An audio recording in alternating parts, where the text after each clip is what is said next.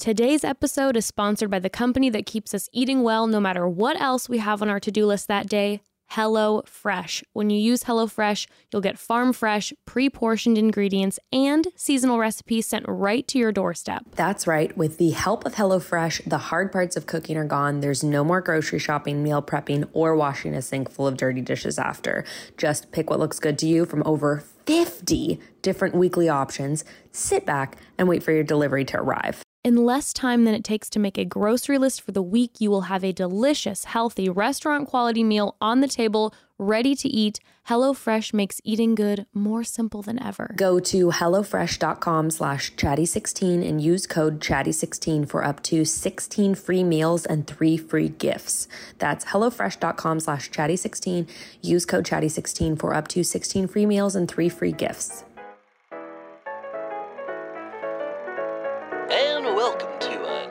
Episode of Chatty Broads with Becca and Jess.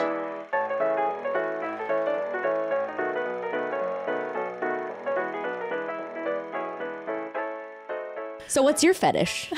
My fetish is balls on my eyes. we already know. but for those who don't know, now you know. My fetish, if you are a new broad here, is that there is nothing better to me than laying there and having the balls put on my eyes, kind of like in a spa like treatment. But I also like it like all over the face. I already feel bad for like the mom who's just put this on in the car in the know, carpool so lane and their sorry. kids getting in. It's tennis balls. She likes tennis balls Tennis on her balls eyes, on kids. my eyes. Yeah. a Um, nice volleyball occasionally. This may be one that you, if you are in the carpool lane right now with your kids. Uh-huh. I mean, it depends how you do things in your family, but you might want to listen to it later because we're to get, We're going to get into it. This one might not be safe for work.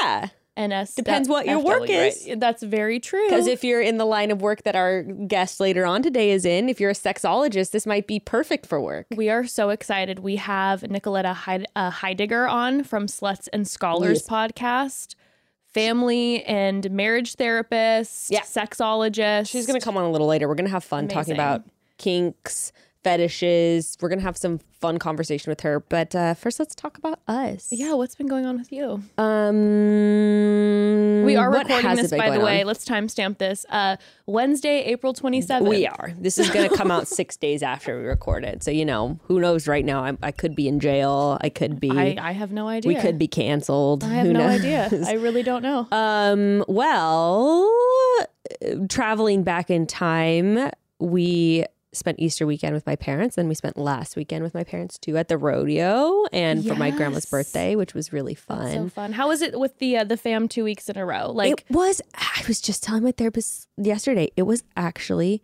fantastic. oh, that makes me so happy. Yeah. And you know, I've been doing a lot of work. Like, I have definitely, especially like last year or in the past year, I was really struggling with getting triggered by a lot of stuff with my mom and like with our relationship. Mhm. And, uh, you know, there's just, there, there was just, it was, it was hard for a little while there where I was like, wow, I feel like I don't know how to connect to this person that I love so much. Right. I'm sure you've gone through it before. Sure.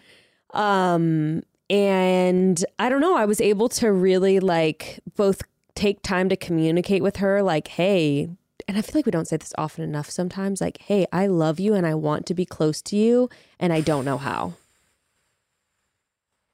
It's Truth s- bombs. It's the same stuff we were talking about Yeah. a few weeks ago with relationships of like, Truth bombs. I am so upset right now because I love you and want to connect with you. yes, yes. And I think obviously like some people have different family dynamics, Right. but I know we've talked about this personally before and a little bit on the podcast where it's like we both come from families that aren't necessarily like I just want to let you know I love you so much. Like of course they we all love each other, but Yeah. that's not necessarily stated and communicated super often. Yeah. And it's so important to take those moments to say that.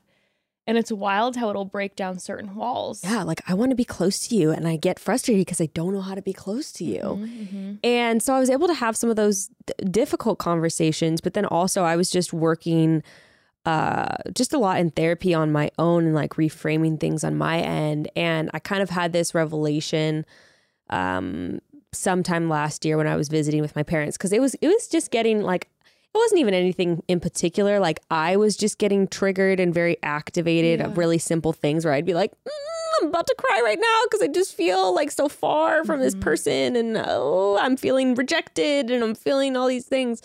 Um, but I just had a moment where I was able to realize like, I want my mom to accept me where I'm at right now, in spite of all of the things that she disagrees with or that we mm-hmm. don't see to eye, eye to eye on. But if I want that from her, I also have to extend that to her and I have to accept her right where she's at. And I can't try to change all of the things about her that I don't agree with. Honest to God, coming at you hot on a Tuesday with that real, real advice. like that's it's so true. And obviously, like again, some relationships some relationships are different and like Sure. boundaries are necessary. But when you're like, I want to be in relationship with you in this way, you're so right. I was like, oh, I'm not giving to her what I'm expecting from her. Yeah. and like maybe I need to shift my perspective and realize how hard it is to do that. Right. And especially that transition into adulthood with your parents. Yeah. And we want, you know, I, I and I see it all the time, like in myself, with friends, with dialogues online, is like we want to change the people we love because we don't agree with the way they do things, mm-hmm. but we don't want them to change us, Right. Right? right. so anyway that was just something that gave me that realization gave me so much more peace and made me really see things from her end of like oh yeah it's hard to be in a relationship with someone when you don't see eye to eye on important things in your life but also like maybe i can be grateful for the relationship i do have with her right mm-hmm. where it's at right like i'm so i'm so lucky that i have a mom that i have a relationship with Yeah. even if it's difficult like wow what a privilege so anyway kind of reframing some of that stuff it's just like our relationship has improved so much as a result and i've been able to just like let more things go and just like be more open to her in certain ways and so yeah it's just been really encouraging and it was so that that was great That makes me so happy Yeah. to hear. It's Yeah. so nice when you're like, oh, it's not like, oh, weekend two, and you're like, God, I need Yeah. to go home. Yeah. I noticed with my mom because, you know, we in like, I would say we've always been close, though it can be bumpy. mm-hmm. Her and I have that relationship where I'm just like, God damn it, I love her. but she gets me so mad. We're just so, so different. Um, and I started to realize, and it's really changed the dynamic of our relationship in this past year, is that I, and this is something that I struggle with just in general, is uh, I assume that someone knows what I want from them sure always. And as far as love languages go, I'm like, I assume that if you're not, because I like to verbally affirm, I assume if you're not verbally affirming me, then you don't have those positive feelings about me at all. or you're choosing to withhold it or whatever Exactly. Yeah. Exactly. And it's it was so funny because my mom and I ended up having this conversation like a year ago where my mom gets really frustrated with me and doesn't feel loved by me because she feels loved with acts of service oh which is the opposite of who I Yeah. am. The opposite. And so we had this conversation where I'm like, Mom, can you do me a favor? And I'm going to try to get better at it and just try to do it organically on my own. But can you just tell me like specific ways? Like if I'm at your house and it would really make you feel loved if I clean the kitchen for you, can you just say that to me? And like, I want to do that for you. I just don't think of it right away.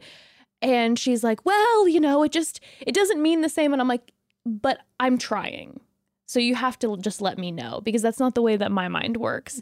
And then I told her, I'm like, can I just ask you for affirmations? yeah So now I'll look at her and I'll be like, can you say something positive no, I I'll be like, Mom, I'm having a really hard day. Can you tell me something that you're proud of that I've that I've done? Like I need to hear it.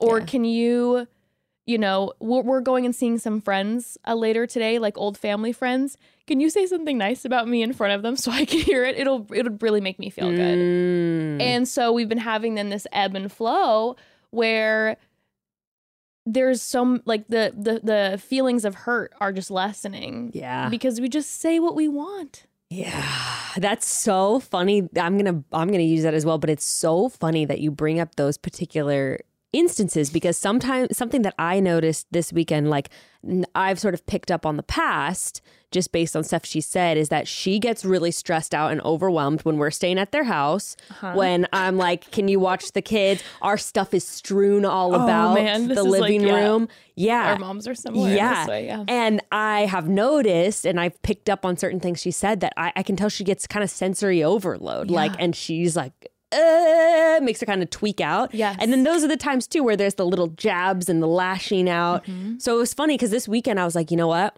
I went into it like I'm gonna really stay on top of it. Like I'm gonna make sure that I'm picking up the kids' clothes from the living room. You know that Mm. I'm not leaving a diaper on the counter, which which I get it. That stuff sucks. But Yeah. it's it's funny like being in at uh, someone else's house and running around. It's like you're so out of your element. Sure. You know, out of your rhythm. and just having the kids. You're just like, Yeah. I'm just trying to kind of function right now. There's a lot going on, but I really made an effort. Like I'm gonna pick up after us. I made sure whenever I saw dishes in the in the in the sink that I was washing them and just kind of taking that extra mile to like show her like I'm I'm really like making an effort here to not invade your space and uh-huh. destroy it. And I could tell that she and she recognized that like wow, like thanks for staying on top of the dishes. And it was so funny because she gave me a, a backhanded co- a, compliment and affirmation, but I saw where she was coming from, and so it didn't hurt me at all. But she was like, I've noticed you've been on your phone a lot less lately. And I could mm. see how that could be backhanded, but I also recognize like, no, she's trying to like affirm me She's trying right to now. affirm you, and it, she knows it's something that's important to me too and that I've been working on. Mm-hmm. And so I was like, wow, you know, like thanks, mom. Like Mm-hmm. that that means a lot. And it was just it's funny that you say that because it was the exact same kind of thing. Yeah, no, it's it's crazy like what a game changer it can be. I mean, we're obviously we're talking about relationships in a few minutes here, but it's like it's the same exact thing goes, same. right? It's all di- just different versions of different relationships where we're all so different, but obviously the only lens we have to see life through is our own lens. Yeah. So sometimes it's like you just got to ask. And I used to feel like asking someone what they needed was like a failure on my part. Like I wasn't in, I'm not intuitive enough Sure. or caring enough to be able to tap into exactly what you need and putting that pressure and instead of just being like no, they're just different than me. Yeah. And I love them and I want them to feel loved. So I guess I just got to ask here. Otherwise, I'm just going to project my expectations like onto right. them. And then not projecting to, like you were saying, like backhanded compliments. uh-huh. I think a lot of people can probably relate with backhanded compliments from family members. and it's hard not to get worked up about Yeah, those and instead yeah. being like, okay, I'm not going to project my own insecurities and Right. frustrations on that. Like, my mom made a, a comment to me recently about you know now that i'm working out she's proud of me Right. for like because she's you know she's always been very like uh athletic Right. and she she cares about that and i never have been Mm. and she just made some comment about you know how i have like no athletic bone in my body Right. or whatever Yeah, but like, like- oh look at you finally actually like getting off the Right. couch and i'm like Triggered. Offensive but then i'm like no she's actually she's telling me that she's like oh wow i'm impressed that you're like trying to move your body and like you know whatever i'm like okay you know what It may be delivered in the wrong it. package, i'm gonna yeah. take it i'm gonna take it Mm. I mean, I think the hardest relationships are the ones that we care about, right? Like, of course. And I mean, not always. Sometimes they're relationships you'd rather not have with a boss, with True, whatever. You're true, like, true. I can't get away from Oh this. I wish. I could. the boss thing i all of a Um, sudden was like "Ew." So maybe not. Maybe that's actually not Yeah. true. But some of the most important relationships in our lives can be the most difficult. But yeah, I think just figuring out ways to express what we need and just remembering that a lot of times you're both on the same page of wanting to be close and wanting to have a good relationship. Yeah. You know, that's easier said than done. So anyway, but yeah, what we're about to get into is all about uh, uh, kinky, fetishy, sexy stuff. i know So a I- transition I'm curious, is there, before we get into this, Uh-huh. Jess, is there anything that you do not do in your sex life that might be on the more extreme level of like kink or fetish, but you would be down for if someone brought it up to you? Yes. Okay. So I definitely like have interest. Oh wait, is this something that I have interest in, or I'd be like, It's kind of more like you would be down for, not something that you would seek out, but something like that's kind of out there. But if someone was like, Are you down for this? You'd be like, Okay. I would say that I feel pretty open to most Okay. things. Certain defecations are not. We're gonna talk about that. I'm That's, excited. that's gonna be a that's gonna be a no for me. Like Uh-huh. that's that's that's where I would have to draw the line.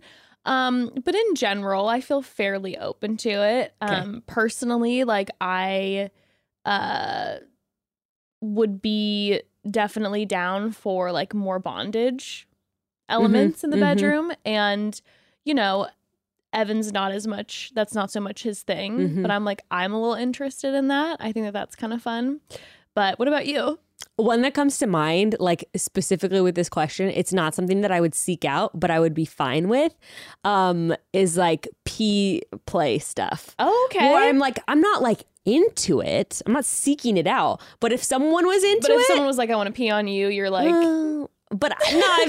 well, I guess I'd be fine with it. But or if I like would, I want you to pee on right, me right, right. Right. Like I, I know someone who like. I guess I think we've talked about it. Someone who likes girls peeing in their hands, and Oh, I'm like, that's kind of strange. I wouldn't like desire it and go out and be like, I want to pee in your hands. But if then someone is into it, I'd be like, okay. but if it was propositioned you'd be like and also, if you're super into it, then that's kind of hot that you want that and that you're turned on by Yes, it. And so I- then I would be, you know, turned I do on have by to proxy. say, I don't think I've ever been in a situation with someone. Oh no, there was the one time what were you where the guy like wrapped me up like a burrito or whatever. Oh my god! Remember that? Oh my god! Like, oh, I forgot about that.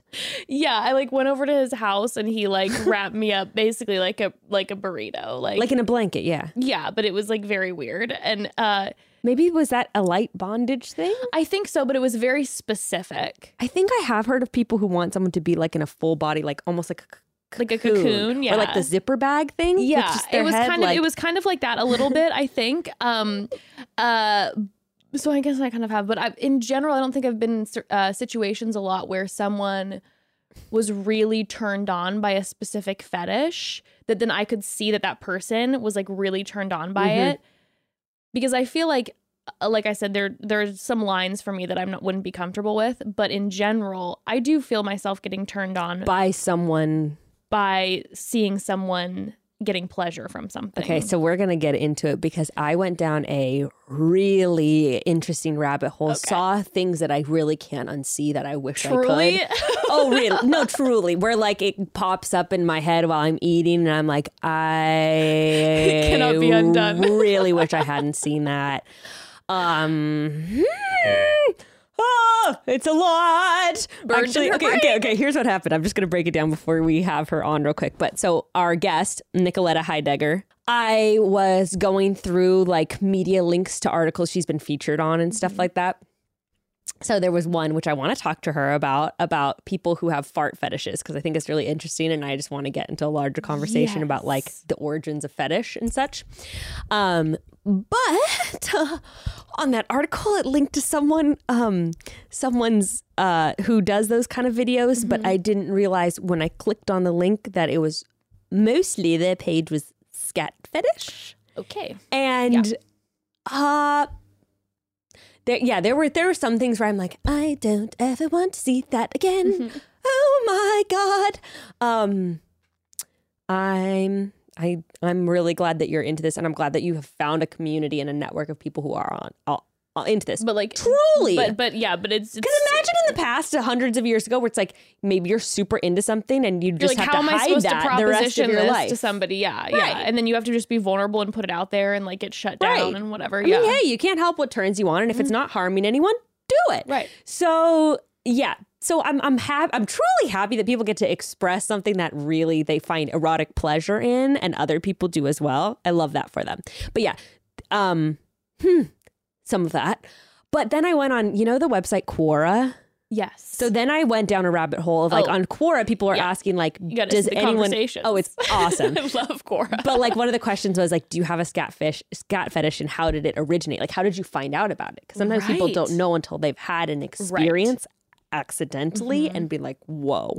I am into this. Mm-hmm. So that was really interesting. And it was funny because I was disgusted, fascinated, but then also people's descriptions of their experience were turning me on.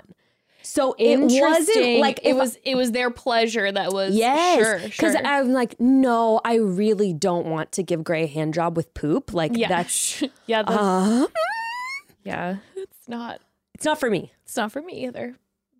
But reading someone's description of the pleasure that they were receiving and how turned on they were getting and how turned on their partner was Uh-huh. getting, it was interesting because I was kind of like, whoa, I'm I'm aroused by this. And then I was I was telling Gray about it and he was like, I am disgusted, but like I am also kind of aroused similar- by yeah, this. Yeah, sure, sure. Um, so it's kind of interesting because I think that a lot of times there may be something totally out there, but then like hearing how someone is deriving so much pleasure from something and Mm-hmm. hearing it from them, it's a total different, totally different ball game. So so I find all of that really fascinating. I want to talk about the origins of some of these, and I Yeah. told you I definitely want to ask about feet too. I'm always curious about the origin of the foot fetish, since that is such a common fetish. Let's get into it. Let's talk So- about like what how what she does and ask some of these questions, and then let's also have her give some advice too. love. All right, Great. let's get into it.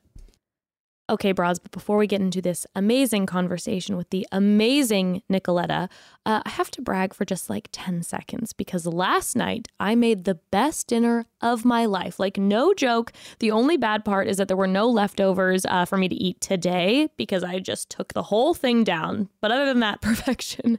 Uh, the dinner was one pan beef and poblano tacos with kiwi salsa and lime crema. Okay. Doesn't that just sound so fancy? It tasted that way too, trust me. But it was actually so easy to make because it was one of the recipes in my weekly delivery from HelloFresh. Okay, I'm a little offended you didn't save me one. You know I get hungry during lunch when we record, but that sounds amazing. I I personally would have never thought to put a fruit salsa on tacos, but that's one of the best parts about HelloFresh. You get to try so many new recipes and combos that you may have never even thought to try, and each week you'll get to choose from over 50 different menu options and you can decide from there. And then HelloFresh sends you all the freshest ingredients. They are pre-portioned and partially prepared. The ingredients they send you, they're ready to go, along with super simple to follow recipe cards. That's all you really need to make a delicious, healthy meal. Like Becca mentioned, one of the greatest things about HelloFresh is how much it allows you to try new recipes or use ingredients you might not normally use. Typically, I would always shy away from recipes that required ingredients I didn't already have because I didn't want to buy an entirely new set of spices for something that let's be honest, might not turn out the way that I had hoped. Okay. but HelloFresh gives you just what you need for each recipe, no more food waste, and you have the freedom to cook with so many new ingredients. Go to HelloFresh.com slash chatty16 and use code chatty16 for up to 16 free meals and three free gifts. That's HelloFresh.com slash chatty16 and use code chatty16 for up to 16 free meals and three free gifts. So, we're pet people here at Chatty Broads dogs, cats, chickens, uh, for Ember, snakes, spiders. We love them all, but there's no denying that pets can come with a little stink. Especially if you have a cat and your cat has a litter box. Um, my dad has cats, so I know firsthand the struggle of trying to keep a litter box smelling fresh and clean. It can be a bit of a challenge, let's say. Uh, he swears there's only one brand of litter that does the job, and that is Pretty Litter. There is not another cat litter quite like Pretty Litter. My issue has always been the dust and litter residue that gets tracked across the house. I don't think there's anything worse than stepping on that litter barefoot first thing in the morning. Disgusting. But thanks to Pretty Litter's super light crystal base, the litter is virtually dust free, which means it's mess free and it's long lasting. It traps odors for up to a month and it doesn't clump at all, which means you're going to be scooping a whole lot less. And the thing that really sets Pretty Litter apart, it looks out for the health of your cat. Pretty Litter's uh, crystals actually change colors to help detect early signs of potential illness in your cat, including urinary tract infections and kidney issues. And we know that cats can be mysterious and can tend to hide some of those health issues. So you can have a real peace of mind when you use Pretty Litter. Pretty Litter works, trapping odors, not clumping, and it gives you peace of mind. That's why we love it. You and your cat will love it too. Go to prettylitter.com slash chatty to save 20% on your first order. That's prettylitter.com slash chatty to save 20%. prettylitter.com slash chatty. Okay, broads, we are officially here Yes. with the amazing Nicoletta Heidegger. Oh my goodness, from Host Sluts and of Sluts and Scholars. Scholars. Yeah. Welcome. Hi, thanks so much for having me. So I'm excited. I was just saying before we started recording that like my sister has been a fan of your podcast for a really long time, has always recommended it to me, and I feel like you just um, kind of have your space carved out in like the podcast world, and I know you have a lot of fans that really love what you do. Oh, fuck yeah. I love starting a podcast with some validation and compliments. So thank you. I am so happy to be here. Let's talk about sex. Yeah. Yes. And kind of like, okay, so what do you do? Why don't you just give everyone kind of an overview of? I love seeing your diplomas in the background here. I so we'd love to hear about your credentials. I'm credentials. like, I wish that I had that during the podcast. I'd be like, I have like a little high school diploma from my small Christian school. like, You've got better though. You've got plants. There we go. got the greenery. Yes, I am. I'm currently at my office right now, which apologies in advance if you hear any weird noises in the background. I actually work at a ranch. Oh. Um, so in addition to sex therapy, which is my main thing, I also do something called equine assisted therapy. yeah. Which is therapy with horses and donkeys. So my literal cool. We don't uh, i think sometimes people get a little weirded out when i say i do sex therapy and horse therapy. It's not uh, not in combination in the way No. you might think.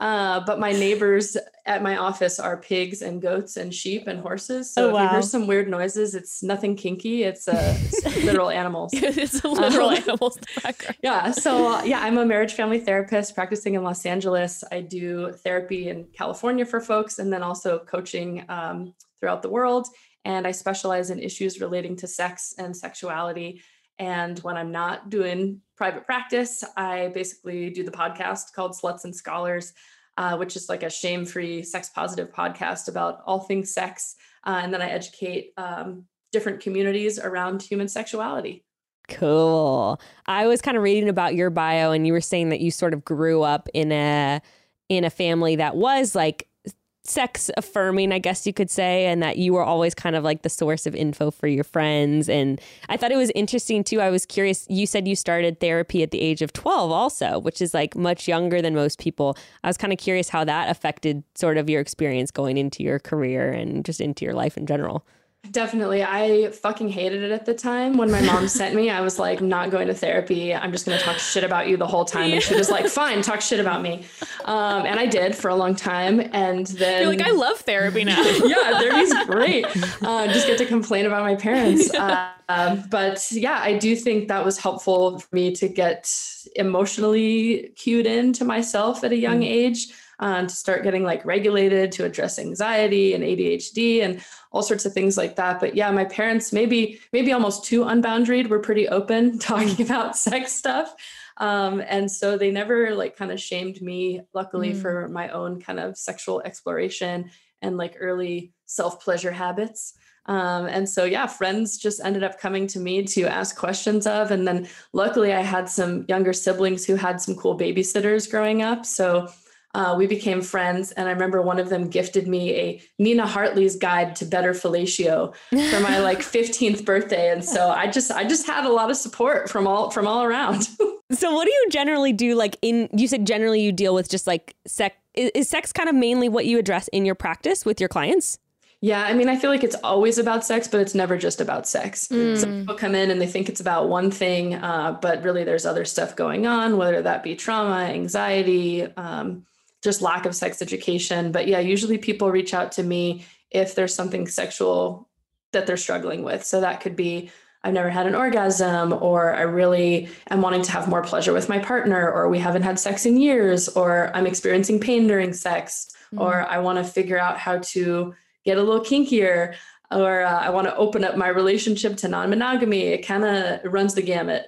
That's so cool. Now I'm like I I could pick your brain on so I many know. things. Like, But all some these topics. something Yeah, I- we can we can literally just have a therapy, sex therapy session if you want. Love it. Well, actually, one thing that we had talked about before, uh, just earlier this morning, and something that I had seen you had some discussions on your podcast recently about is, and I see this all the time, people talking about on social media too. Partners in long term relationships who have uh, mismatching libidos or different libidos, different sex drives, different, maybe even just sexual needs in general. I would kind of love to have a conversation about how to approach that because a lot of times it can cause a lot of feelings of rejection, mm-hmm. a lot of tension. And I think a lot of us don't know how to reject the other person or how to receive rejection. I would just love to kind of hear how you explore that with your clients and people struggling with that. Sure. Well, if you're comfortable answering, let me ask all of us, myself included, Yeah. this. Are you currently with or have you been with someone where it lined up all the time in terms of your like drive and desire? where it always lined up? Absolutely not. No, I think I've had one relationship where it was very similar, Uh-huh. but um And how was the otherwise, how was the other stuff in the relationship? bad? yeah. Okay. So I'm in this field and I'm also with someone where it doesn't line up all the time. right. So like for people listening, I really just want to normalize that like I think as humans we tend to kind of pick our the yin to our yang, you know, we kind of pick our opposites.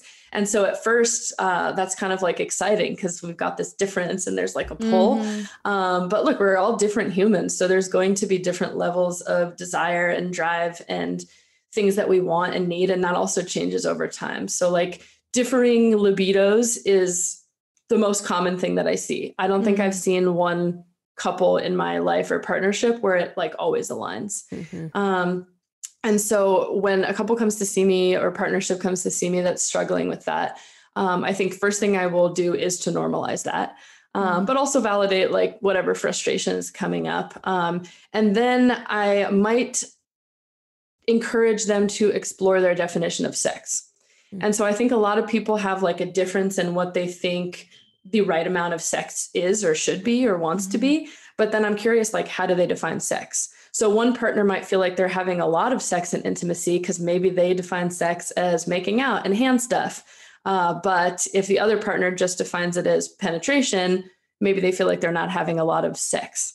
Right. So we'll talk about how do you define sex, um, and I'd happy to hear from y'all if you want to be included how you would define it. Uh, yeah, I'd love I'd love to sort of chime in because I had actually a pretty recent experience where there was a couple months where I had absolutely no sexual desire. So that's even like making out, being touched Mhm. at all was kind of like uh I don't I don't want that. And Mhm. that was Right. something kind of difficult to navigate. So in that situation it was like I- think sex can be defined in so many different ways, but it was like it was literally for me like no sex, no mm-hmm. physical intimacy at all. So let's just say per se that I, that's what I say. I'm like, well, sex could be everything. Let's say I'm your client. Sex could be a lot But of you're things. like, I don't want any making of out. it. Yes. Yeah. Yeah. Yeah. Yeah.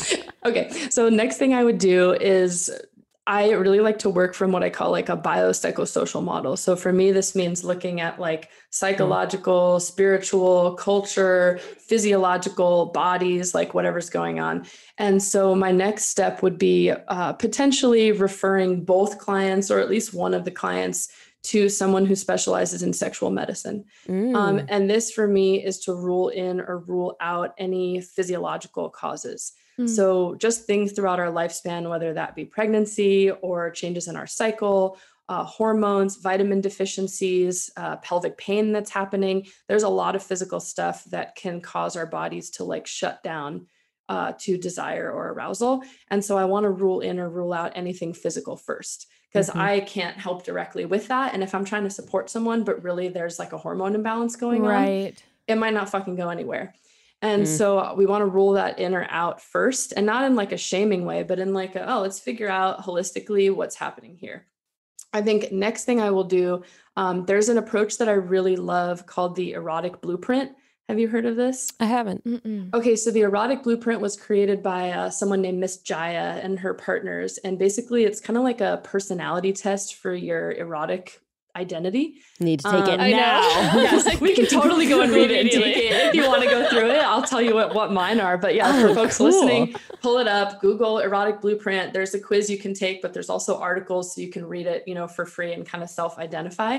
Um, but basically it talks about like what does it take for you to I don't know, even be open to the idea of connecting with somebody. Mm. Um, and so it just kind of just like a personality test, everyone has sort of different levels. I don't want people to think this is just like astrology unless you're really into astrology, but it's like people have different percentages of these sort of different erotic styles. And based on that, that's going to kind of help determine what they need in order to connect with a partner. And Mm. often we pick someone who's not our same erotic identity. So one person is trying it in their language, let's say like almost like they're speaking French, and then the other person is doing it in Spanish, and then it's like not lining up. Um, so for example, I'm someone who's what's called a, a sensual. And so this is someone who often like gets in their head um, and needs a lot of everything to be just right to even be open to the idea of getting turned on. And so if you're a sensual and your partner just comes at you with like a boob honk, let's fuck, um, it, it's not going to line up. Yeah, right? right, Yes. right. So it's fine if you're not the same blueprint, but I like to help people learn each other's language so that they can figure out if they're willing to learn that language and then learn to speak it. Um, so that's often like the next step. And then probably the main thing that I do though is a lot of education, a lot of some people have just never learned about any of this stuff. Um, and then we spend a lot of time doing like a long sexual and relationship history um, so that folks can kind of learn what their blocks are, what their narratives are about sex. Um, and then, probably another main thing that I do for most folks is teach them about the nervous system. Um, And so, this is basically like how your body works with sex. Um, we usually use like a car analogy. It's called the dual control model. But basically, all of us kind of have like sex cars, if that makes sense. so we've all got different like sensitivities of our brakes and our accelerators. So some people have really sensitive brakes where they like have a lot of things that turn them off or kind of pull them out of the mood. And some people have really sensitive accelerators that they're like, everything turns me on, like the wind blew and I'm ready to go. so like you have to figure out what your kind of sensitivities are of your brakes and your accelerators and your partners um, so that you can really figure that out and then within the body stuff i like to teach people how there's a difference between desire and arousal and so i don't know becca if you're you don't have to share about your personal thing unless you want to but like when you weren't wanting it there may have been times where your body was like physically aroused Mm. by something but desire is like more in your brain desire is like Mhm. i Sure. want this versus arousal is your body's unconscious like Yes. physical turn on Mhm. and it doesn't have to be sexual it could just be like oh this thing happened and now my nervous system is turned on Yeah. so sometimes desire can happen without arousal and arousal can happen without desire I had a conversation with this actually with my partner recently where like he didn't know like I- and and sometimes I realize how um in sort of like female circles or assigned female birth circles how we are very familiar with the concept of like yes a woman could be violated and could be wet or aroused at the same time like or have an orgasm. or have an orgasm. And and I know like I have a male friend who did not consent to the sexual experience but you know was able to ejaculate you know like and, and all that kind of thing. And um but it was interesting my partner was like I didn't know that. And I was kind of like yeah duh. But then I realized like this is not something that we always have conversations about. And um, and, and also, I just wanted to say I felt felt it was very validating when you were even just talking briefly about the nose, kind of like the accelerators and Yes. brakes, because I think sometimes I know I felt at times like I have so many damn brakes. Like, what is wrong with me? Why is it that like someone can just do this? And then I'm just like, okay, I'm out. You know, I'm I'm over this, whatever. Right. And you can feel kind of like, what what the heck is wrong with me? Right. Ugh, what are your top what are y'all's top brakes Good question. Depends on the day. yeah, totally. It depends on the day. So this is important too because I think when we're in session and we talk about this stuff, and I'm working on this with clients, I also am acknowledging that like this stuff can change. Yes. think Mhm. a lot of times, especially long-term partnerships, people like to think that they know everything about their yeah. and like you can never know everything about a person, but also like shit changes over time. So like day to day, yes. partner to partner, moment to moment, like things are shifting. Um, if folks out there listening are wanting to like figure out what their brakes and accelerators are, I always recommend the book Come As You Are um, by Emily Nagoski. I don't know if you've talked about it on the podcast, but it's great for any gender of person. Um, and then she's also got these like accompanying worksheets where you can actually think about like what are my brakes and really like figure that out, but also how to re-accelerate when the brakes happen because that's essential. Yes. Mhm. Yes, that Mhm. takes a lot of skill and practice, I think. Like it's something that my partner and I have gotten better at with time where it's like, wait, we can come back together after just taking a space and recognizing what the other person needs. Um yeah, I think it's also confusing when like you're like yesterday this was your accelerator. right? And Right. today it's not. What? But What's going on? I can say and I I want to hear your brakes if you guys have any in particular. Yes. One for me is like um I don't like when someone is like kissing on top of me. And that might be from past trauma or I might just not like the feeling of being trapped. But like if I'm laying down and someone's on top of me kissing me, I'm like, I'm suffocating. Like I need this to stop. Get and and I've actually in the past like almost like kicked off where I'm just like, okay, back up.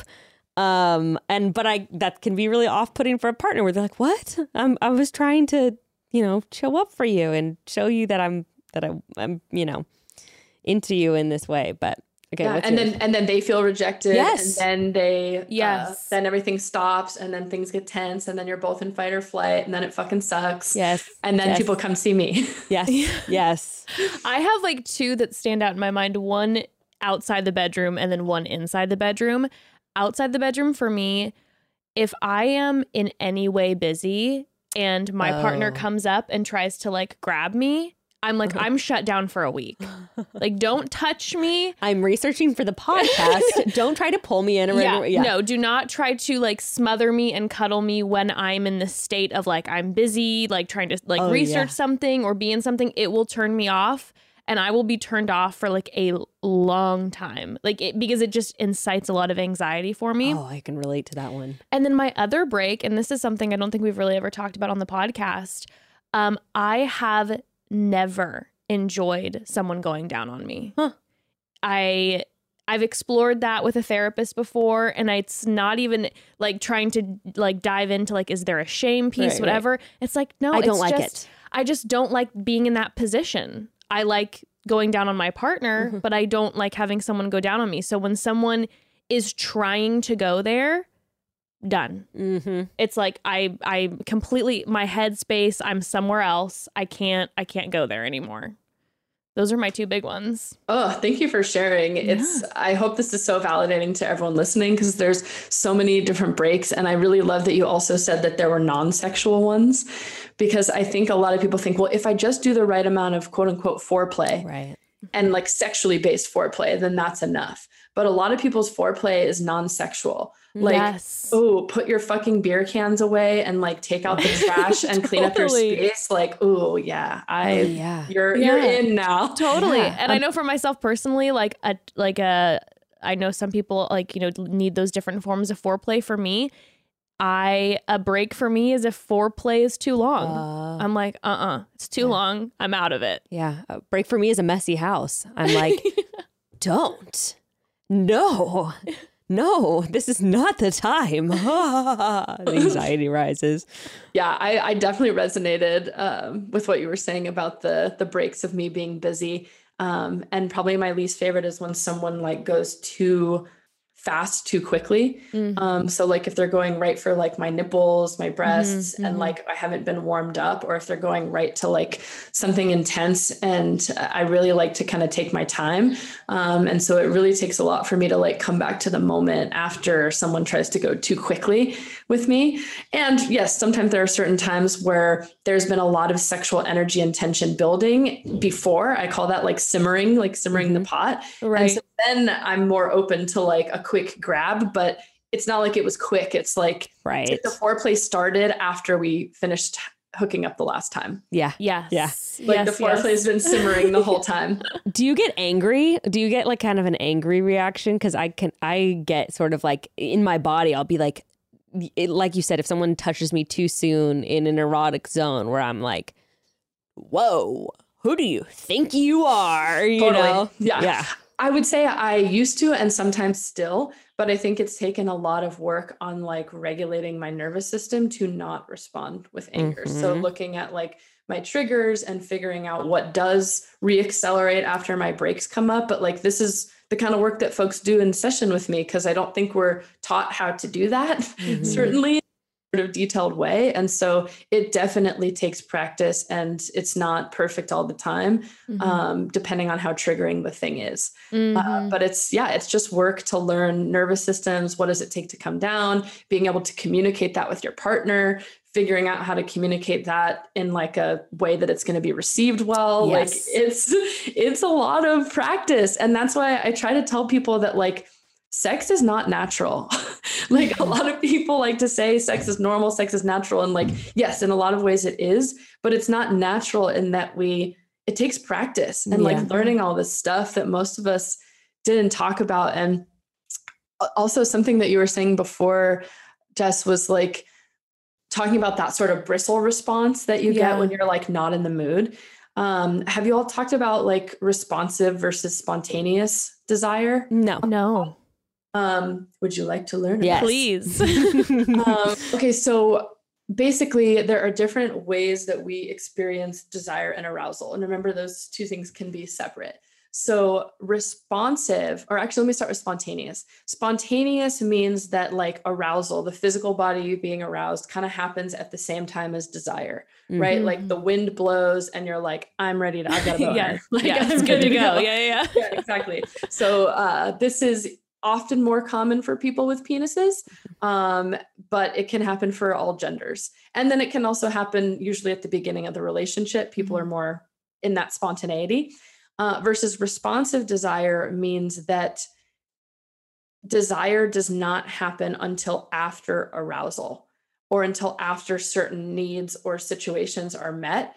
Um, so basically, it's like people f- having to figure out what does it take for me to be open to the idea of experiencing desire. So someone with mm. responsive might be doing their work, doing the dishes, and the spontaneous person comes up and is like, "Oh, I wanted you all day," and starts grabbing at you, uh. and uh-huh. you're like, "Fuck you!" Yeah. Total bristle, like shut down. This happens to me all the time, and so I'm not saying this in like in a non-consensual way that you should like force yourself to keep going. Right. If you know that you're responsive, mm. it might be like, "Ooh, I'm not in the space right now."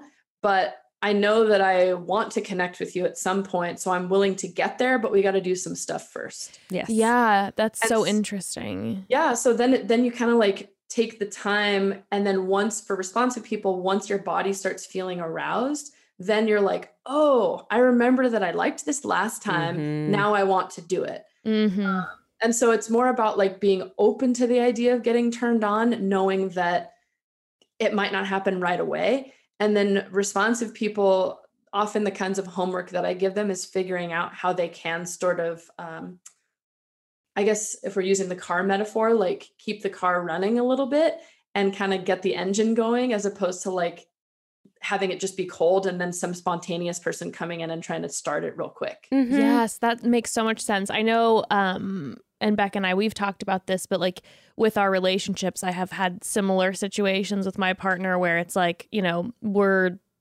we're like really having a, a, a good energy uh, where we're matching uh, sexually for a long time, and then all of a sudden you hit like a couple months where it's like this is not working for some reason. Like, you know, I am just not feeling it um, a lot of times again it, it's very stress involved for me so when i'm feeling stressed or anxious like i am not having that arousal but we've had these conversations where i'm like you know when he's feeling like rejected or hurt i am like okay and why now you're when you're using these these terms with arousal versus desire i'm like i have the desire mm-hmm. to want to be sexually intimate with my partner but my body in its stress is like she's not aroused.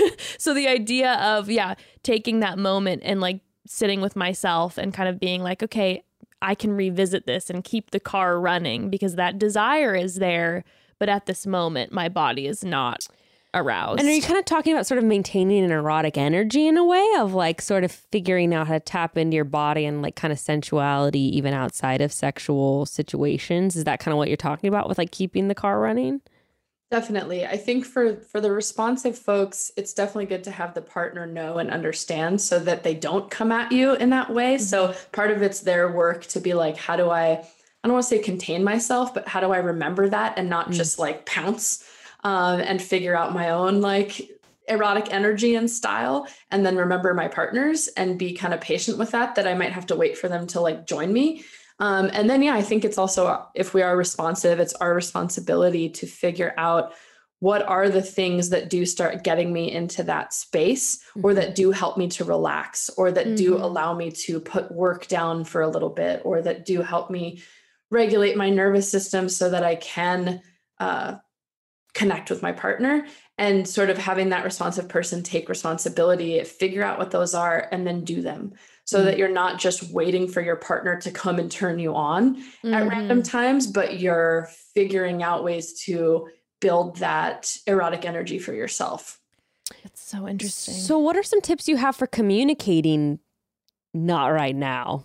Or, you know, receive both communicating that and receiving uh, rejection sexually.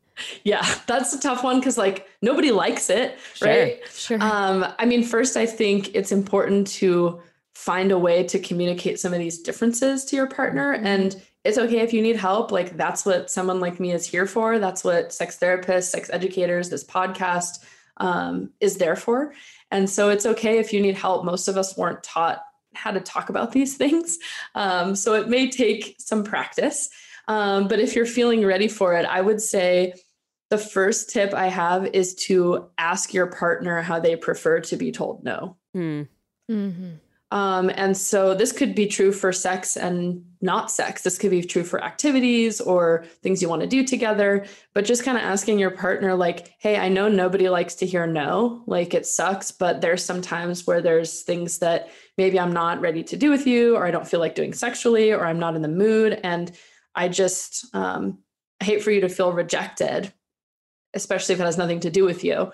Um, is there a way that you prefer me to tell you no that would feel best for you? Mm. Mm-hmm. And just asking. But then I think it's it's good to ask yourself, is it personal or not? because if you are rejecting them because you're not having the kind of sex you're wanting to be having, or you're not feeling good about the sex you're having, then maybe it is personal and you got to talk about some other stuff. But if it doesn't have to do with them, then I, I would say the question that I'm describing from before.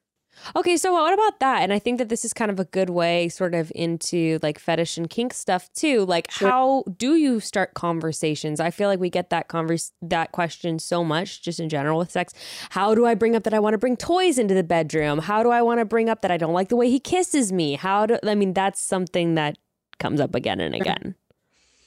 Oh, yes. Okay. Practice, practice, practice. um, I would say first, before even maybe sharing it with your partner, get comfortable with yourself of like getting those words in your mouth, if that makes sense. So, like, even writing out what you're wanting to say, practicing it with yourself, like practicing saying the words to friends of like, I want this, and really owning that for yourself.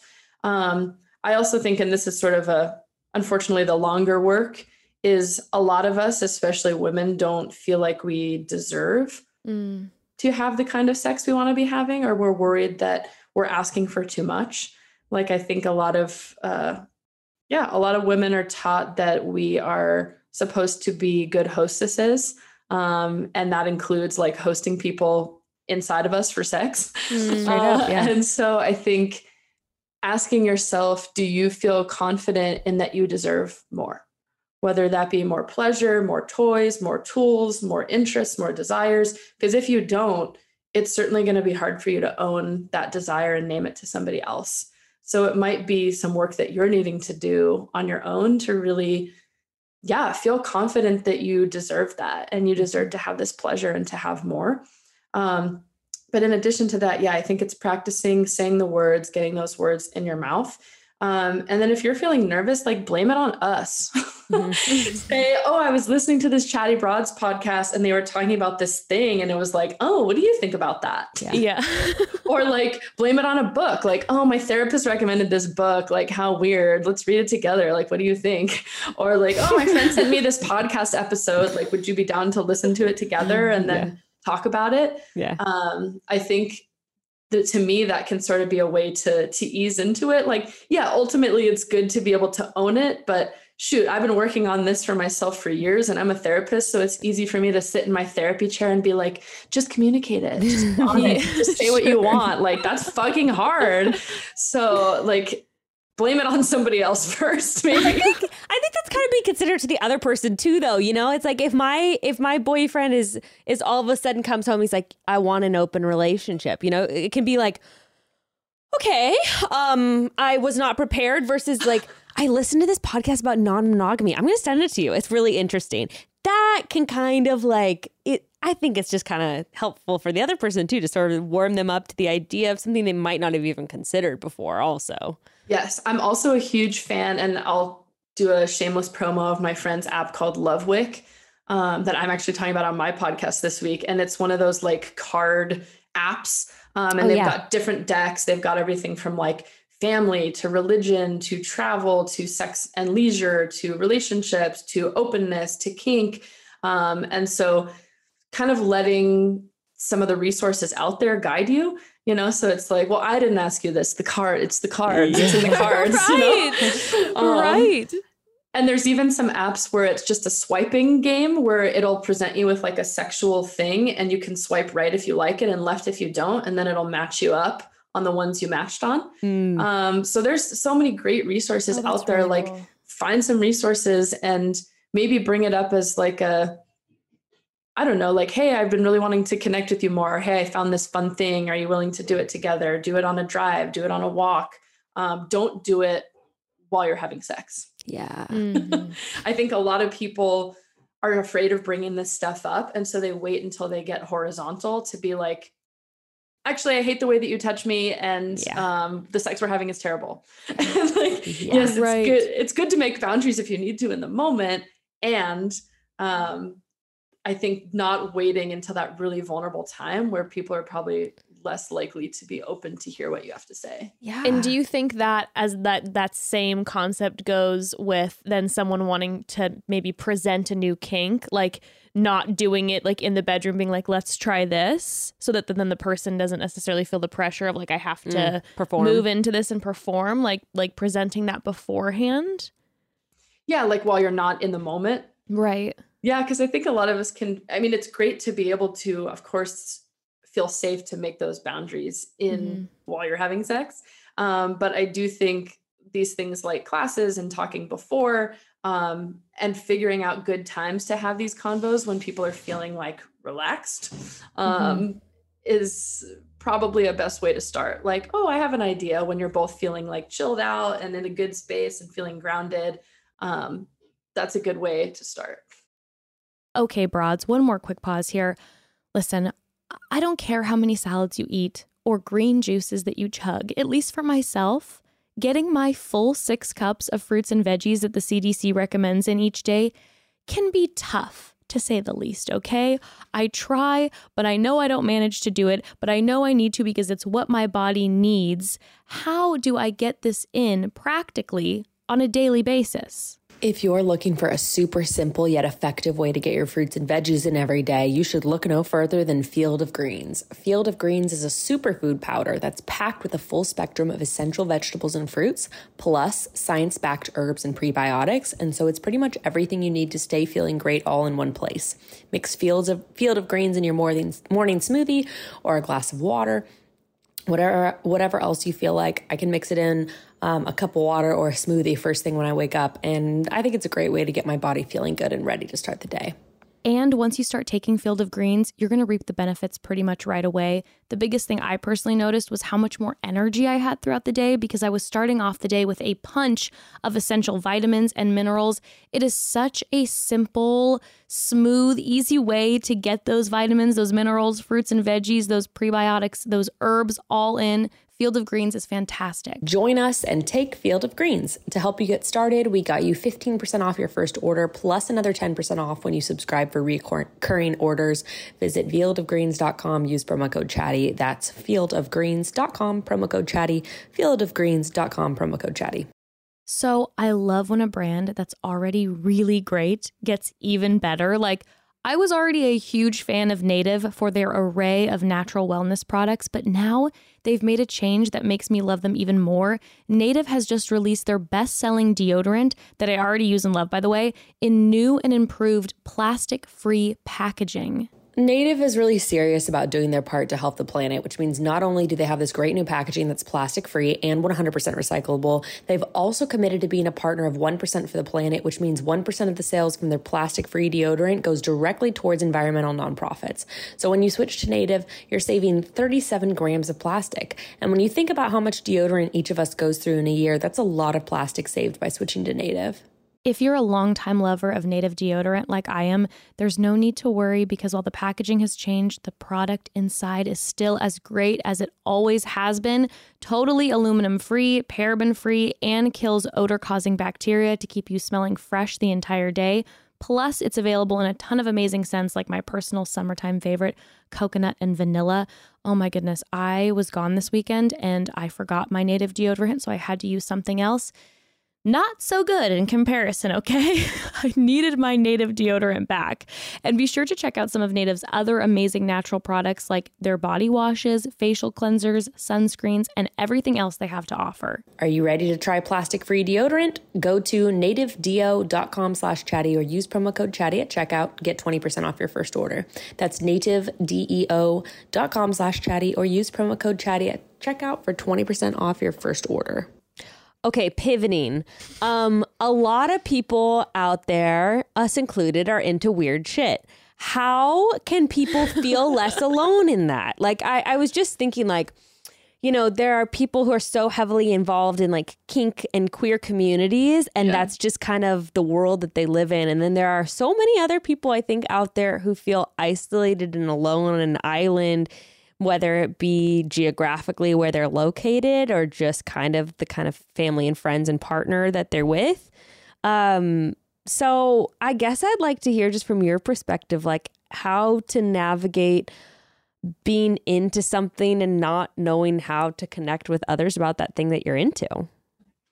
Yeah, great question. I mean, firstly, what even is weird shit, right? Like mm-hmm. weird shit to me is probably nothing because I'm a sex therapist and I've like heard everything. weird shit to you might be at a different barometer. Weird yeah. shit to, you know, your partner, someone else, your mom. Like everyone's gonna have Well, I guess not mainstream levels. sex, right? Like not the yeah. not the sex that's the the hetero really just, you know, the, the sex that you see in movies and TV. Totally. Um, this is one area where I do like think porn uh, and like sexual content is great. Um, I like to tell folks, you know, porn can sometimes be educational, but if that's your only education for sex, like not ideal. Porn is fantasy. Porn is done by sex athletes and professionals. Um, it's not your education. Um, and I think pornographic content can be great to just see that, oh, I'm definitely not the only one out there who searches this. Mm-hmm. Like, just try searching some terms, even if they're not things that you're into, just to be like, whoa, that exists. Like, if you can think of it, it is out there. I promise you, I have heard about it. Um, and the best part is there's community for it. Mm. And so, like, bring up your incognito mode browser if you're feeling shy and like Google some stuff and just see what's out there. Um, even if you're not ready to admit to yourself you like it, maybe pick something you're not even into that mm-hmm. seems extreme and just see what's out there. Because mm-hmm. um, then I think to me, the next key step is connecting with community. Yeah. Um, and meaning community that's already interested in the thing that you're interested in. Um, and I think community is key. So finding that community, but also really figuring out that if you can think of it, it is out there. Um, there's also some really great older books that I would recommend by um, a writer named Nancy Friday, I believe is her name. And she talks all about like weird things, I guess, if we're using the term weird, uh, but just to kind of help you normalize that, like, it's out there, man. It's out there. it's funny that you say that because I was telling Jess in our intro, like, I went down a rabbit hole the other day with, um, like scat fetish stuff, actually from an article that you were featured on uh, about people with farting fetishes. Oh. and I was, it was there was I was there was some of this this a lot and I wasn't prepared for it and I was kind of like okay I needed a warning. But I was telling Jess also what's really interesting is to and then I was reading different people's experiences on forums and stuff and what was interesting though was to be aroused by hearing about other people's arousal for something that I would never have any interest in actually participating in or even viewing, really. Yes. Um, but to be aroused by someone being so into something, even into something that I think that I might think is gross or whatever. Oh, what a cool thing to find out about yourself. Yeah. So yes. We're always learning new things. Um, I also really like, uh, there's a couple folks who have these yes, no, maybe lists. So yes. if you don't know what that is, a lot of people in kink or BDSM use them, but I think they're great for everyone. And I wish more people who weren't into kink and BDSM used them. But it's basically a list that features all sorts of sexual conduct um, and sexual things out there and you get to kind of explore what are my yes nos maybes what the fucks and like what the hell is that um, that you can you know take notes on but i think those are also normalizing because it'll be like whoa all this stuff is available on my menu like this is uh, interesting uh, so it's it's a great opportunity to i think figure that out and we can definitely talk about farting uh, people Oh.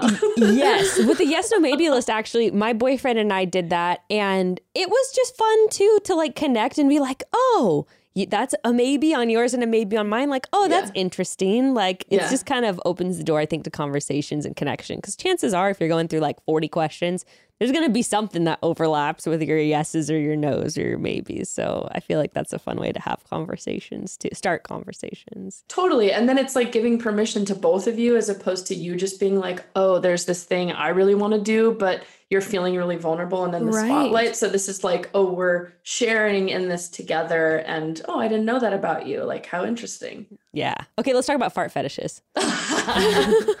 okay, well, I have a story that is interesting. So you talked about what kind of people I see in my practice, and so, um, you know, whenever I get a call for a new client, and that, it's tough because they're going to talk about sex stuff, Mhm. right? So I have to really be cautious about like who's what I would call like a creepy caller, meaning like someone who doesn't actually want to come to therapy but wants to like Ah. masturbate on the phone with me. Um, because I get that. Hadn't Uh, hadn't even thought about that. It all makes Not sense. either, Sure. yeah. uh, totally non-consensual. It's you know, so that's a whole nother conversation. But then, of course, people are going to talk about sex stuff because I'm a sex therapist. So I'm Right. always open to like, tell me what's going on. You know, how can I support you? What are you looking for? So I have to be open to whatever they might say. and, right. um, consider that they're being serious about it. Um, and so I had one person who hit me up who, um, at first they were, it seemed like they were interested in something else. And then I found out that they were in another state. And uh, as part of my California therapy license, I can only do therapy with people in California. So I was like, oh, I can't see you, but like I can give you some referrals. And then they came back at me with like, well, actually, I just, you know, the thing I really want to talk about is I've started going into public restrooms, like those one stall, you know, one room, uh, handy accessible ones. And um, I realized that after someone comes out and they've like gone number two, like, I like the smell.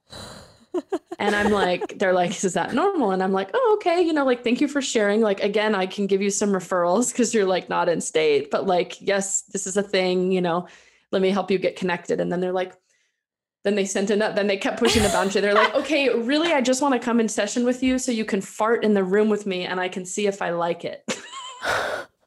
and part of me, part of me was like, well, how much do you want to pay me? Because like I fart every day and I could do this for money. That's wonderful. And great. There are people out there who do that. Yeah. There are professional sex workers and dominatrixes who will gladly fart on your face all day long. Sadly, I can't do that in my therapy office, but here's again, here's some referrals. Here's some referrals. so like it's out there and I think for me if it's consensual between like consenting folks and it's risk aware meaning you know what the risks are and you feel empowered doing it, like everything's cool in my uh, book. Okay, so mm-hmm. where, in your opinion, where do the origins of these fetishes come from? You know, I think that's something that we're really interested in. Jess is really curious about Oh. feet. I'm very curious about the foot fetish just because it Oh. is so like so common. I would say is it is it probably the most like common fetish? I don't Or know the- if it's the most common. There's quite a few, but I do think it's a it's one that a lot of people know.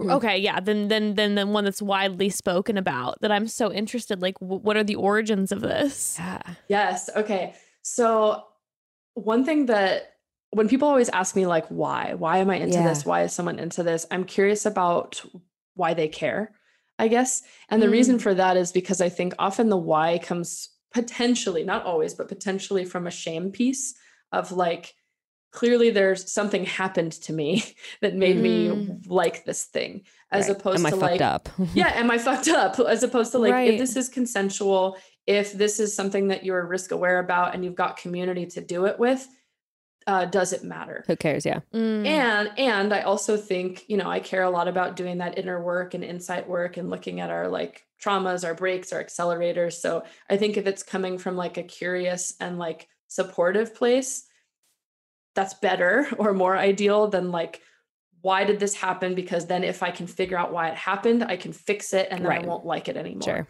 Right. um, for feet, I have a story. Um, I knew of somebody who uh, was trying to figure out why they loved feet so much, and they loved a very particular kind of foot. They liked like well manicured, red polish, uh, nicely done up feet in like stilettos. This was their thing, Mhm. um, and so after doing kind of like an in-depth sexual and relational history, it turned out that when they were about 14, uh, this was a, a person with a penis, when they were about 14, and for people out there listening with penises, you probably got random erections when you were in middle school. Like it just happened. You're sitting at school and you got a boner.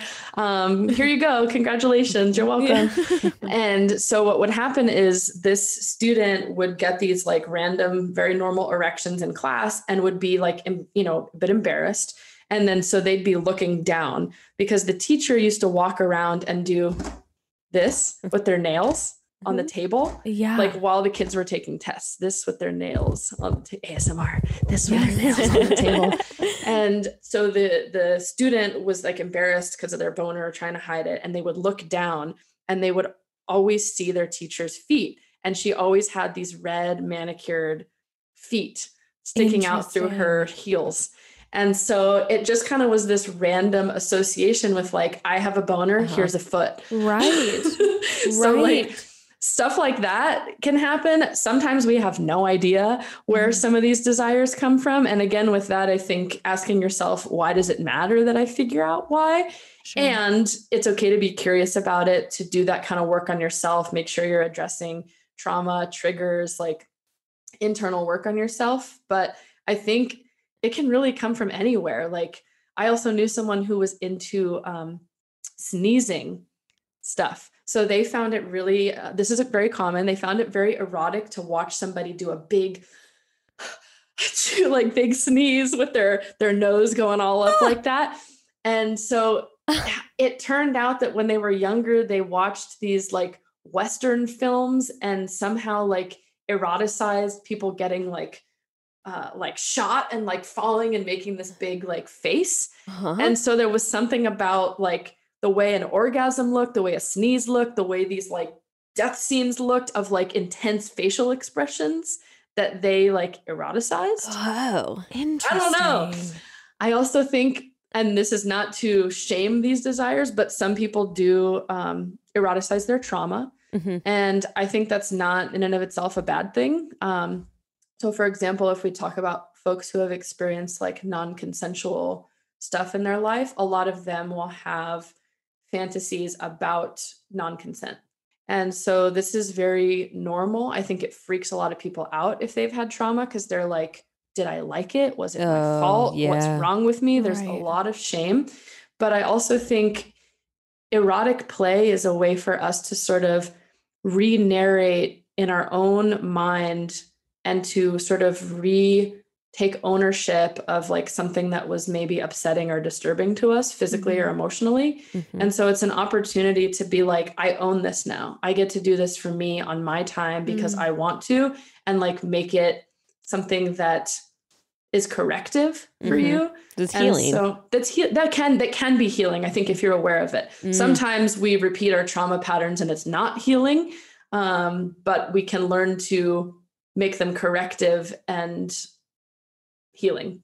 Mm. I think the psychology is just interesting because I think I read in the article too about the fart fetish, like a lot of it's not very common for women to have that fetish, but it's very common for men to have that fetish, and how there is this psychology behind like Women don't Women- fart. right, and we try to hide it. You know, it's like unladylike, and so it feels very secret or very like intimate for a woman to share that moment with you in such an open way. Interesting. Yeah, like what a dirty girl, you know? Yeah. Right. okay. What a disgusting woman. I love it. I met somebody one time who said girls don't shit, they only diarrhea. what? Well, you know that old trope like girls don't women don't poop. So they were like, yeah, women don't poop, they only They diarrhea. do, yeah. Like, okay, like sure, accurate. oh my gosh. No, it's just interesting too because I mean, I'm sure everyone has something that they're into too where they're like, why am I into that? Mhm. Okay, just talk about yours. Like, Okay, so my like most favorite thing Yes. in the bedroom um is and is by that really like your most favorite it's thing? my most favorite thing. really, you're Well, not like, playing it up. I it nothing turned like gets me riled up more. And I don't I don't like to do it and I don't do it every time we're in the bedroom because Sure. it's like a special treat. It's a little bit like, okay, you don't do this all the time It's a because little, then a little extra scoop Why, of ice why can't we have our special treat all the time? no, but there's something a little bit about like not always that makes it just kind of so Oh, I that's part of it because it's a special treat. Exactly. So I love when my partner, and when I'm laying on my back, and my partner will like stand like or or kneel over me, and I like his balls on my eyes, like resting, rubbing all over my face.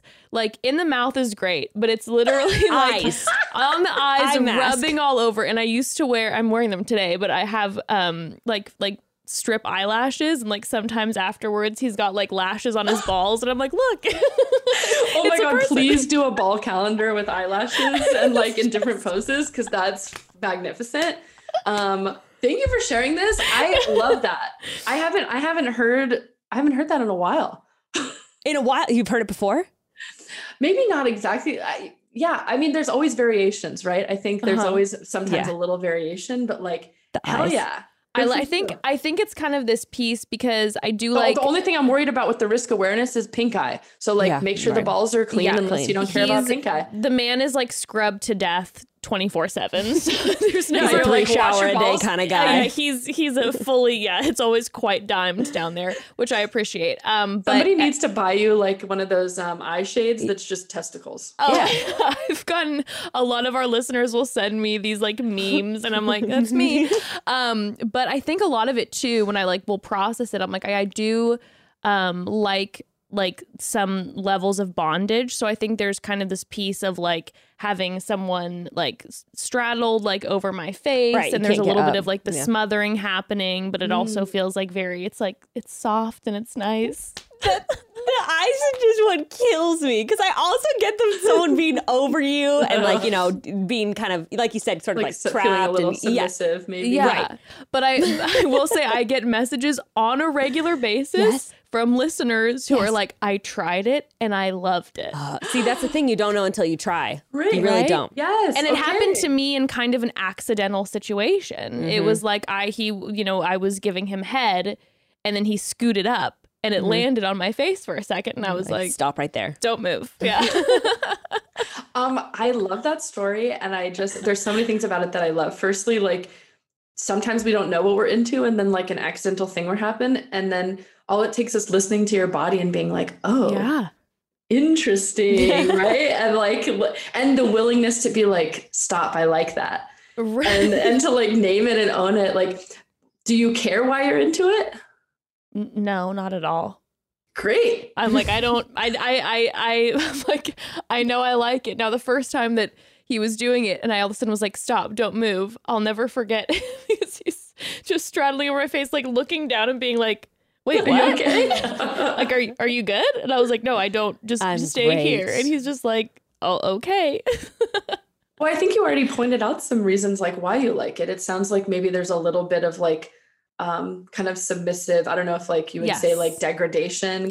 component yes. of it. Yes. Um, and then I'm also hearing a very sensual component of it that this is like a very vulnerable part of him, but also a very Uh-huh. vulnerable part of you. And it's soft, it's warm, it's Yes. fuzzy. Like there's a lot of like sensual components of it. Like maybe, uh, who knows, maybe you had a really lovely teddy bear you like to like snuggle up on your face on, and now you've Yeah. got a, a ball bear. I don't know.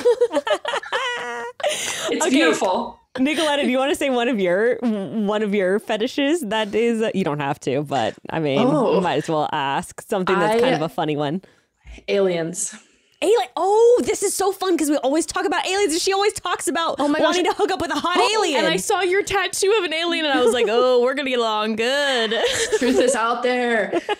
I want to go to those like retreats where you talk to aliens so I can be like, please have sex with me. like, please have sex with me. Um, okay, so some people who are into aliens like the tentacles and stuff. Yeah. I'm not super into the tentacles. That's fine if you're into that. Good on you. There's a lot of, you know, fetish material out there for you. Um, I was talking to a friend about it, and what I found out that I like, because it's like aliens, vampires, ghosts, Oh. like, yes. all these supernatural entities. And I'm like, what the fuck is that about?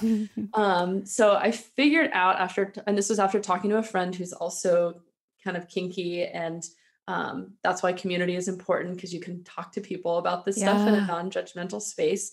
Um, and to me, I figured out that it's about it's about being special.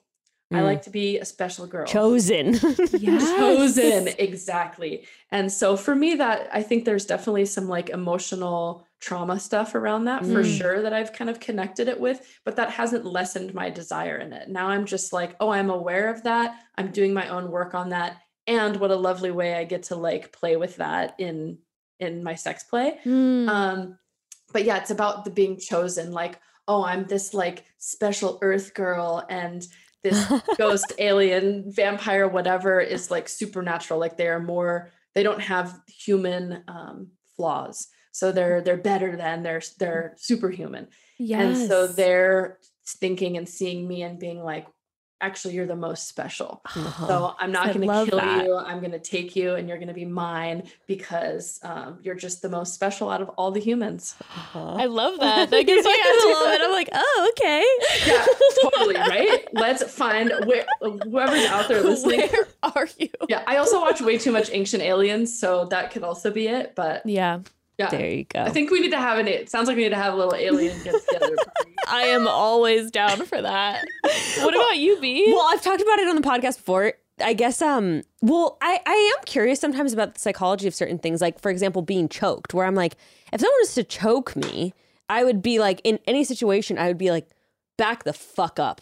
Who do you think you are, you know? Right. But then in in an erotic situation to be nearly asphyxiated is so but I think that's just sometimes that's just a physical sensation. Like I like being choked, but when I experience it, it's like I feel the blood rush to like every other area of my body or like my head and in that moment I can just be fully present for my body and my body alone because I'm so distracted by the sensation of that. So I guess that's a simple one. But mm-hmm. one I've talked about But on I the think when, once we figure out why we like something, thinking of other ways that we can like explore that too. Of like, oh, maybe I'm really busy all day, and it's nice to feel like I'm not in my head, and ah, being in my body feels really nice. What are some other ways I could get into my body? Yeah. Or like, I like to feel special and chosen. What's that about? What are some communities that I can be a part of that uplift me? And what's some work I can do internally that helps me feel really good about myself? yes. So what were you saying? Oh Okay, no, the I'm- one I brought up on the podcast before, which you all mocked me for. No, I'm just kidding. It was all very fun and teasing. But um now you remember. Like hentai like animals having sex with each other, but like not like cartoon animals. Like they, it doesn't look like a real dog. It's like the weird little like it's like Pokemon. like, uh, yeah. humanized, humanized kind of exactly like animals in hentai. And I think that for me, the psychology, if I broke it down too, would be like, oh, animals also aren't in their head. They're just in their bodies and like experiencing mm. like a desire or an urge purely. And I think that's a turn on for me because I also want that for myself. I don't want to be caught up in my head. I, and also because of just religious trauma and a mm. lot of shame based sex stuff Yeah. being put in my brain as a kid Totally. It feels good the idea to just tap fully into desire and to just be present in desire with someone and to sort of like not be human in that way right and not have thoughts about the dishes and all of that getting into getting into my head so Oh, I love that. Can I give you an invitation of something to, to do? Maybe you've done this, maybe you haven't. no tell Uh, me I would invite you, you know, I would invite you to try to see if you can come up with your own like sexual animal persona. ooh, okay So it doesn't have to be a real animal, it can be a combination of animals, but like if your like erotic energy or, or ideal erotic energy, almost like creating a alter ego, if you Mhm. will, of like your sex animal. Um, and then wondering how do I like invite her, he, them, it to the table when I want to get um, out of my head a bit. Um, and maybe it's like wearing a specific outfit. And I think even the act of like changing and like putting that persona on can like shift your entire entire nervous system. Like think about just like, I don't know, taking a shower or changing out of your work clothes. And so if you can kind of create this like erotic animal that you're like, oh, it wasn't me, it was like Lola the bunny, right? then what would that feel like?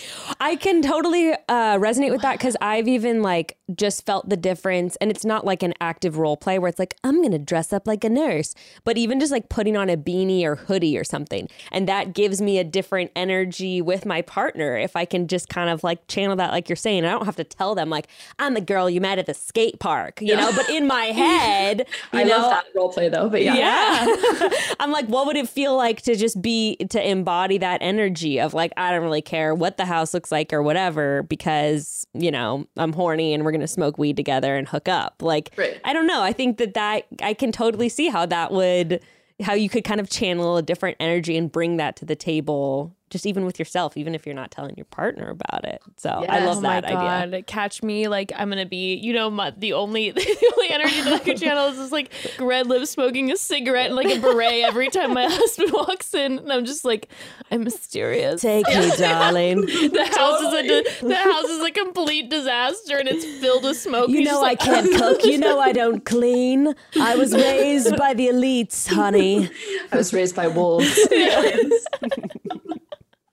Oh man, I Oh my love all goodness, that I though. know it's so good. Well, Nic- Nicoletta, thank you so much for coming on. This is awesome. This is such a great conversation, and we would love to have you back again at some point. I, we know the listeners are going to be like, we need more. Come back on and let's do a whole sex Q and A question If with y- advice. If you Sure. would be willing to do that, we would love yeah, it. we would for love. listener Q and A's. I would. Lo- I love that stuff. Yes, Oh, yes, it's please. Okay, how about a hot tip about choking? yes, please. yes. Okay, so choking. is Yes.